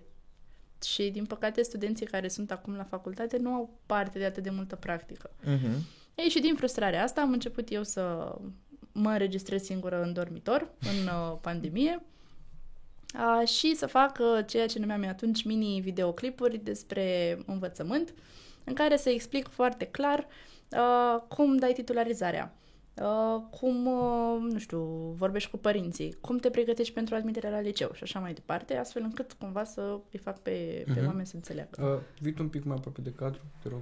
Cred că te-am pierdut la un moment dat. Așa, Perfect. da, e ok. M-ați Dai. pierdut la un moment dat, m-am scurs încolo. Ok. Uh, așa, asta era acum 2 ani, Mhm. în martie, în aprilie. Uh, După care mi-am dat seama ce pot să fac mai mult. Am început uh, să vorbesc și pe Instagram tot așa despre titularizare, învățământ, uh, ce fac la clasă. Iar apoi mi-am zis că ar fi util dacă tot uh, adunasem ceva. Cred că făcusem, da, vreo 4.000 de oameni, cred că veniseră în vreo câteva luni. Nice. Și am zis super tare asta pe, pe YouTube. Mhm. Uh, hai să facem un atelier în care să vorbesc cu oamenii, să le zic exact ce ar trebui să știe când intră în septembrie la școală. Despre primele săptămâni, despre prima inspecție, despre prima ședință și așa mai departe. Și am creat aceste ateliere. Iar de atunci Care e și prima până... inspecție? Ce prima- înseamnă? Despre primele inspecții la clasă, pentru că nu știu exact ce se întâmplă atunci când vine directorul sau metodistul sau inspectorul în clasa ta să asiste la ore. Asistă Mm. la oră pentru că îți dai definitivatul sau pentru că e o inspecție tematică sau pentru că sunt mai multe... Eu am amintiri Motive. urâte cu inspecțiile de la clasă, pentru că prof... învățătoarea ne spunea să stăm fix, Cu minți. nemișcați și știu că unii copii care nu respectau asta au mâncat bătaie după inspecție. Mhm. Da, that era. Anyway, Mhm. Mhm. Da, da, da, știu, știu. Din păcate, nu știu dacă se mai aplică și acum. să sperăm că nu. Și eu am avut parte din asta. Nu mi-am luat bătaia de la profesoară pentru asta, Mhm. că nu făceam urât, dar la fel, trebuia să Da. stăm în bănci, să știm lecția Mhm. și, Și cel mai... răspunsul. Da, Și când să ridici mâna. Da, Da, da, da, da, băi, Așa da, era da, și la da. mine. N-am urmat scenografie în, în toate filmele românești cât era. Da, uite, Da, de da, asta pe bune. e relevantă o comunitate de genul care să împărtășească anumite good case practice-uri și efectiv un cineva ca tine care să adreseze efectiv uh, aceste lucruri. Da, prima dată ți-am zis, am început din frustrare, iar mai apoi am continuat pentru că am văzut că vin oameni și vin Mhm. și studenți în special uh, și am început să vorbesc despre absolut tot ce fac la școală și acasă. Chiar sâmbătă, acum am avut ultimul atelier, am chemat un metodist să ne vorbească despre inspecții. Hmm. Wow. dar altfel. Adică nu acele inspecții cum le știm noi, ci Mhm. să ne ajute să ne dăm seama că inspecțiile ar trebui să fie altfel și că, într-adevăr, putem să trecem peste ziua aia dificilă și extrem de stresantă. Mhm. Ceea ce e super tare. Acum mie îmi place foarte mult uh, ceea ce se întâmplă în online pentru că ne-am adunat așa cei profesori care într-adevăr schimbă și creează și lucrează și pun pasiune uh, și suflet în ceea ce fac și mă simt așa parte dintr-o comunitate în sfârșit. Nu mai e frustrarea aia că, mă, nu știu ce se întâmplă. Și știu Genial. că pot veni cei care vor să intre în învățământ și o să găsească răspunsuri. Și acum dacă scrii pe YouTube învățătoare, o să-ți dea uh, cum te pregătești pentru o oră, uh, cum vorbesc cu părinții, uh, cum să răspund la telefonul unui părinte și astfel de videoclipuri. Wow, nice. Cum Nu răspunzi doar- la telefonul unui părinte supărat că copilul lui a luat o notă mică? Măi, nu prea am avut asta până acum cu ce se întâmplă dacă e supărat că a luat o notă mică. Mai rău mi se pare când te sună că se bat. Știi, și trebuie să rezolvi cumva conflictul, pentru că părintele, bineînțeles, e supărat că e copilul lui, Da, că l-a bătut, of course. dar tu trebuie să vezi ambele puncte de vedere. Și în momentul acela, mai întâi vorbești cu el, încerci să-l calmezi, după care zici că revii să afli și perspectiva celuilalt, te chem pe amândoi să vorbiți, Pe aia se bat părinții, după aia... Măi, uh, n-au ajuns acum să se bată și sper să nu fie cazul, dar uh, într-adevăr e stresant ok. când te sună și m-au sunat, mă sunau și la 6 dimineața, asta e important uh. să poți să Uh. pui limite, dar eu n-am știut. Din nou, greșeală peste greșeală. Mă sunau și la 10 noaptea în clasa 1 să mă întrebe dacă e corect cum și-a făcut tema. Și eu mă plângeam că candidații când făceau recrutare mă sunau la 11 noaptea. Da. Dar Da. setezi. Mai sunt disponibilă până la ora asta sau între ora, orele acestea. Mhm. Și atunci eu o să înțeleagă. Mamă, să suni un copil sau părintele. Doamna, doamna, am făcut asta. Acum uh, le-am zis cel mai mult îmi scriu, doar dacă arde, e ceva urgent, mă sună. Uh, și le răspund atunci când pot. Bă, e foarte tare, mai ales pentru că, ți în, în mânuțele tale sau în, în creierul tău, ține foarte mult de ce o să facă copiii aia peste următorii 4-5 ani. Că o să vadă, o să plece cu altă stare. Mm-hmm. Și o să, o să ajute foarte mult să fie așa uniți pe viitor. Și părinții între ei. Da. Care e cel mai frum- cea mai amuzantă amintire pe care o ai de când ești acum uh, în, în profesie? Cea mai amuzantă? Da, de când ai intrat să zici, bă, ești nebun. Cred că rămâne tot uh, în clasa întâi. Bine, probabil au mai fost, dar asta e ce-mi vine acum în minte. Am avut un copil care era supra, super protejat de mamă. Mm. De nu făcea sportul pentru că ar fi putut să alerge și s-ar fi împiedicat și ar fi căzut și, Doamne ferește. Și copilul era atât de slab și avea părul lung și zicea că nu-i taie, că dacă îl doare când taie părul. Uh, și știu că a venit, uh, era, era la pregătitoare, de fapt nu clasa întâi. Era la pregătitoare și erau primele ore cu ei. Stătea în spate, în ultima bancă și mă fixa așa cu, cu privirea. Uh, și îl văd la un moment dat că el nu face nimic, cântam, eram la muzică. Și l-am întrebat, tu de ce nu cânti? Și mi-a zis, mă doare gura. Ok. Ne-am zis, mamă, doamne, s-a fi întâmplat ceva, cine știe ce se întâmplă. Și am zis, ok, bine, pot să te ajut, nu, e ok. Bine, m-am întors, l-am lăsat și îl văd peste câteva minute că începe să vorbească cu colegul și întreb acum nu te mai doare gura? Nu, că am luat pastile. Vreau să zic că fiind și prima, primele săptămâni la Mhm. ei, m-am panicat cum adică să iei pastile la pregătitoare, ce pastile iei? Și mi-a arătat, avea o bomboană din aia de la Zozole. și bomboană că mi-a zis mama, dacă mă doare gura și nu vreau să, să cânt, să iau bomboană din asta să zic că am luat uh, pastile. Atunci nu mi-a venit să râd. Acum râd când îmi amintesc. Dar, uh, Bă, da, Wow. Mai zi ceva. mai, mai Ce sunt. pot să zic? Um, mai e în clasă copilul? Nu. Nu, a plecat uh, chiar atunci, în clasa întâi, pe la jumătate, așa. A, aveam o singură glumiță proastă. Și anume, de seama, copilul ăla la 22 de ani, singurul lui achievement o să fie că am învățat să alerge. Oh. Bă, ce... Sărac. Să știi că mie chiar îmi părea foarte rău de el, pentru că mama lui chiar nu lăsa nici măcar să scrie. Îi scria temele. El, copilul nu știa să scrie. Wow. Stai seama, copilul la 23 de ani după aia, după ce a alergat un an de zile la Stephen Hawking. Run Forest. Wow. Wow. Să fii profesor e foarte challenging pentru că dacă tu o să fii un profesor nașpa, copiii și generațiile alea o să... Tu o să devii un cuvânt care o să re- reflecte un lucru nașpa, un lucru Așa e. enervant, să zici, mamă, vine mm, ăla, sau nu fi X. Dar tu Mhm. știi că se, se vede foarte clar că sunt copiii tăi?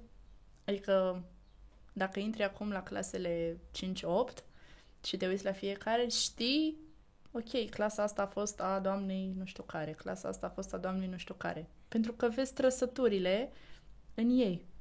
Trăsăturile doamnei în ei. Mi se pare fascinant. Tot, a, tot anul ăsta am descoperit. Cred că ăsta a fost și norocul meu, că eu în clasa a 9 am avut un dirig, după aia între a 10 am avut o dirigă, după aia între a 11 am avut o altă dirigă, Wow. după aia între a 12 o altă dirigă. Deci, practic, sunt o salată de diriginți. Eu- diriginte. Eu în 1-4 am schimbat 4 învățători. Even worse. Deci Oh, wow. niciunul nu și-a lăsat... Uh, Amprent așa. Exact, da, din Mhm. păcate. Dar să știi că e mai bine când uh, reușești să ai mai mulți profesori, mai ales atunci când, atunci când ești mic, că începi să cunoști mai multe uh, personalități, uh-huh. Mai multe tipuri de persoane și atunci e mult mai ok pentru tine, ca elev, să poți să te, să știi să te confrunți și să înțelegi fiecare om. Uh-huh. Pe când așa cu, cu mine 5 ani, deja știu totul despre mine și eu despre ei și acum o să vină parte de gimnaziu în care dintr-o dată o să vină peste ei vreo 10-15 profesori și va trebui să se înțeleagă cu ei și să se adapteze. Mhm. Damn. Da. Hai să vă propun ceva. Spune șeful. Hai să răspundem la niște întrebări pe care le-am avut pe Instagram. Ok. Haide. Am aici telefonul uh, pregătit. Uh, Acum intrăm pe cont. Eu iar m-am scurs. Pam, pam. Băieții de la fotbal dau mesaje pe grup. Meanwhile, like, share, subscribe. Bă, Uh, care Da, sunt. sunteți super faini. Bun. Îți mulțumim. Prima întrebare. De ce pare să fie atât de dificil pentru statul român să preia modelele educaționale din afară? Mulțumim, Medea, pentru întrebare. Medeu, ai dat, răs- ai dat întrebare. Băi, ești prost.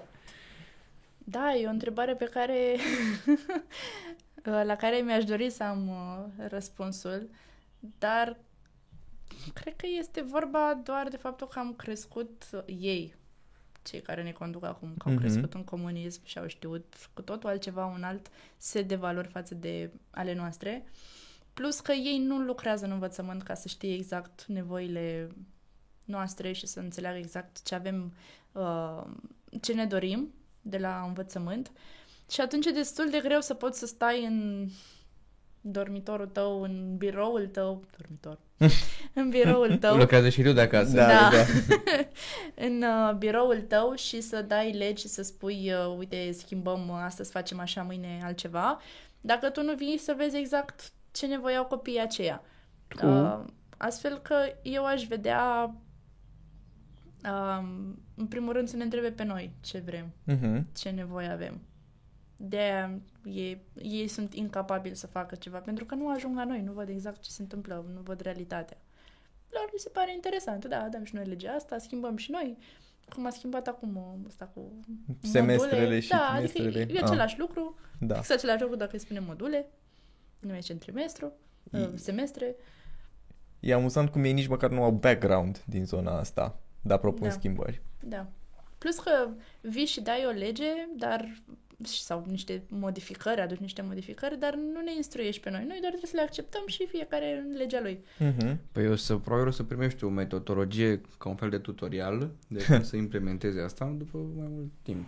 Așa e. După ce noi deja am învățat cum se face asta, nu? Cum a fost și cu școala online. Mhm. Când noi deja lucram pe Zoom și după, în vară, cred că a venit, sau în septembrie, ghidul acela pentru școala online. Când deja voi Și erați cu deja foarte reguli și cu familiari. Tot. Da, noi deja știam ce se întâmplă, dar bineînțeles că au venit Horror. mai târziu. Horror, Da. horror, horror, horror. Bun, sunt unele la care uh, deja am răspuns, spre exemplu, cel mai, uh, momentul de care ești cel mai mândră, momente amuzante, uh, care ar fi prima modificare pe care ai face-o la actuala legislație din învățământ? Hmm. Mamă, ce dificilă e asta. Ce a schimbat... Top hai of să, the hai head. să luăm așa, ce a schimbat eu Da, tu. la învățământ acum. A schimbat pregătirea cadrelor didactice. Um, pentru că noi în acest moment avem niște cursuri uh, care sunt cu credite și le faci și în 5 ani înseamnă că e super tare dacă aduni 90 de credite. Ei bine, cursurile acestea uh, sunt exact cum sunteți și voi la școală. Adică stăm în bancă și ascultăm, mai ales în online am uh, stat la un curs, n-am participat la el, i-am zis că mă retrag, m, pentru că doamna vorbea 8 ore, 8 ore, non-stop, să vorbească cineva și tu chiar să înțelegi ceva. Adică a schimbat partea asta de cursuri să fie utile și să fie uh, formate, să aibă un alt format, poate sub formă de joc. Uh, da, pe partea asta și merge acum. Pe, pe pregătirea cadrelor didactice, astfel încât să înțeleagă faptul că uh, copiii din 2022 nu mai sunt aceiași ca cei din 2018 și ai nevoie de alte jocuri și alte materiale pe care nu le poți obține dacă stai acasă. Mhm. Și nici dacă participi la un curs în care cineva ți le spune. Trebuie să le exersezi tu. Da, cam Nice. asta ar fi primul lucru. Vali întreabă de ce nu și-a primit bursa. Vali... o să spunem Vali, te rog, după te la școală. cine este Vali. Ok. Uh, cât de important este voluntariatul pentru cei mici? Uh, pentru, pentru toată lumea, nu doar pentru cei mici. Mi se pare foarte important. Adică e, uh, e cea mai plăcută amintire a mea din, din viața asta, faptul că am ajuns să fac voluntariat și să cunosc atâția oameni și să mă dezvolt. Acolo îți găsești răspunsurile în Mhm. voluntariat, pentru că nu o să găsești doar în școală răspunsurile de care ai tu nevoie și atunci te îndrepți către altceva.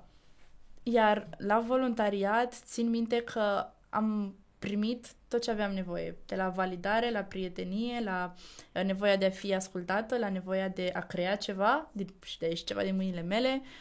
la a ajuta și a oferi ceva fără să aștept înapoi. Pur și simplu te învață despre viața reală ce avem nevoie și noi, adulții, dar și copiii. Mhm. Nice. Mai primit întrebări de genul, cum am zis, cel mai amuzant moment, cel mai mândru moment. Cred că am intrat în ele și am povestit, dar vă mulțumim super mult pentru întrebările astea. Ar trebui să mai facem, să facem mai des uh, Da. toată treaba asta și mai am, uh, a zice că am o ultimă întrebare uh, despre experiența ta de la TED. Ok. Ce ne Ia poți zi. povesti? Noi mai avem, cred că, undeva la vreo 10 minute până va trebui să vă opresc eu pentru fele, Mhm. pentru rec. Deci, poate fi chiar ultima întrebare și putem sta pe ea până, nu știu, până să face la un 38 acolo. Super. Super. Deci Ok. avem timp. Da. Uh, experiența cu TED a fost una dintre cele mai emoționante din ultimii ani. Uh, pentru că am primit uh,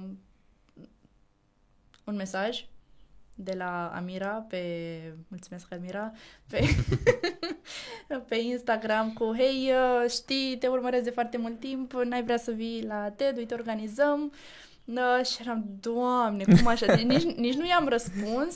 Am făcut uh, uh, Screenshot? screenshot, da, și am, am trimis la prieteni și am uite, uite ce am primit, deci nu vine să cred că am primit asta. Și țin minte că i-am trimis lui uh, Eli, Mhm. Eli vorbește, Eli, te așteptăm? Așa, fix în locul meu, nu? Mersi. oh, da. uh, și a, a zis uh, ceva de genul, nu vine să cred că nu te-au chemat până acum. Mhm. Și atunci am prins așa curajul și... Uh, Ai plâns?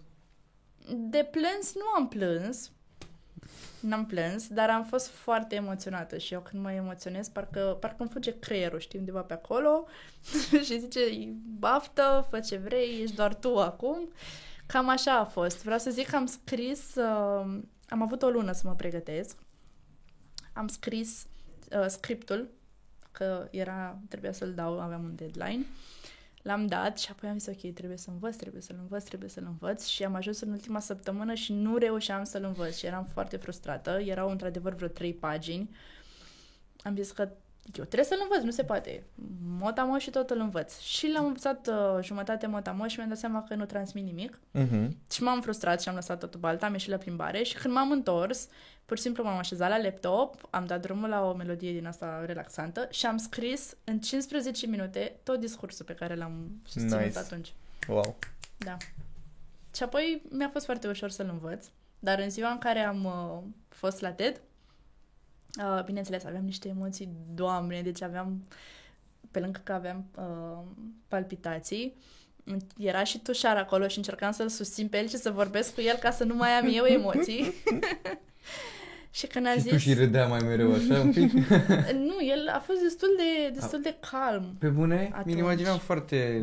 În ziua aceea a fost Jokester, destul așa. de calm. Aveam Da? calmante la mine și asta, deci când întâlneam pe cineva eram bună, sunt Maria, să știi că am calmante dacă ai nevoie. Tu nu erai speakerul, erai de la, de la medici. da, de la, de la SOS eram. Uh, și au vorbit foarte frumos fetele despre mine și m-am emoționat și mai tare atunci și am urcat pe scenă și am început, nu vedeam nimic. Eram ok, ești doar tu, dă drumul, vorbește, îmi tremura mâna, eram așa, îmi tremurau picioarele, am și zis la un moment dat că îmi tremură picioarele și tușar după aceea era, auzi, dar unde ți-a tremurat ție picioarele? Că n-ai avut absolut nimic acolo. Ei, și cum vorbeam eu așa și simțeam că prind încredere și ajungeam în punctul culminant la care îmi plăcea mie cel mai mult, se aude din sală ro alertul. Toată sala, dintr-o dată, a sunat uh, la toată lumea din sală a început să sune ro alertul. Și eu, în mintea mea atunci, eram, întreabă dacă suntem bine. adică luăm foc, ce se întâmplă? Ieșim din sală. Dar uh, am, a, a, a, a ieșit pe gură cu totul altceva. Uh, a fost ceva de genul uh, cam așa se întâmplă și la mine la clasă când nu știu ceva. N-a avut nicio treabă. Măcar a râs lumea. Uh, da, erau acolo. Bine.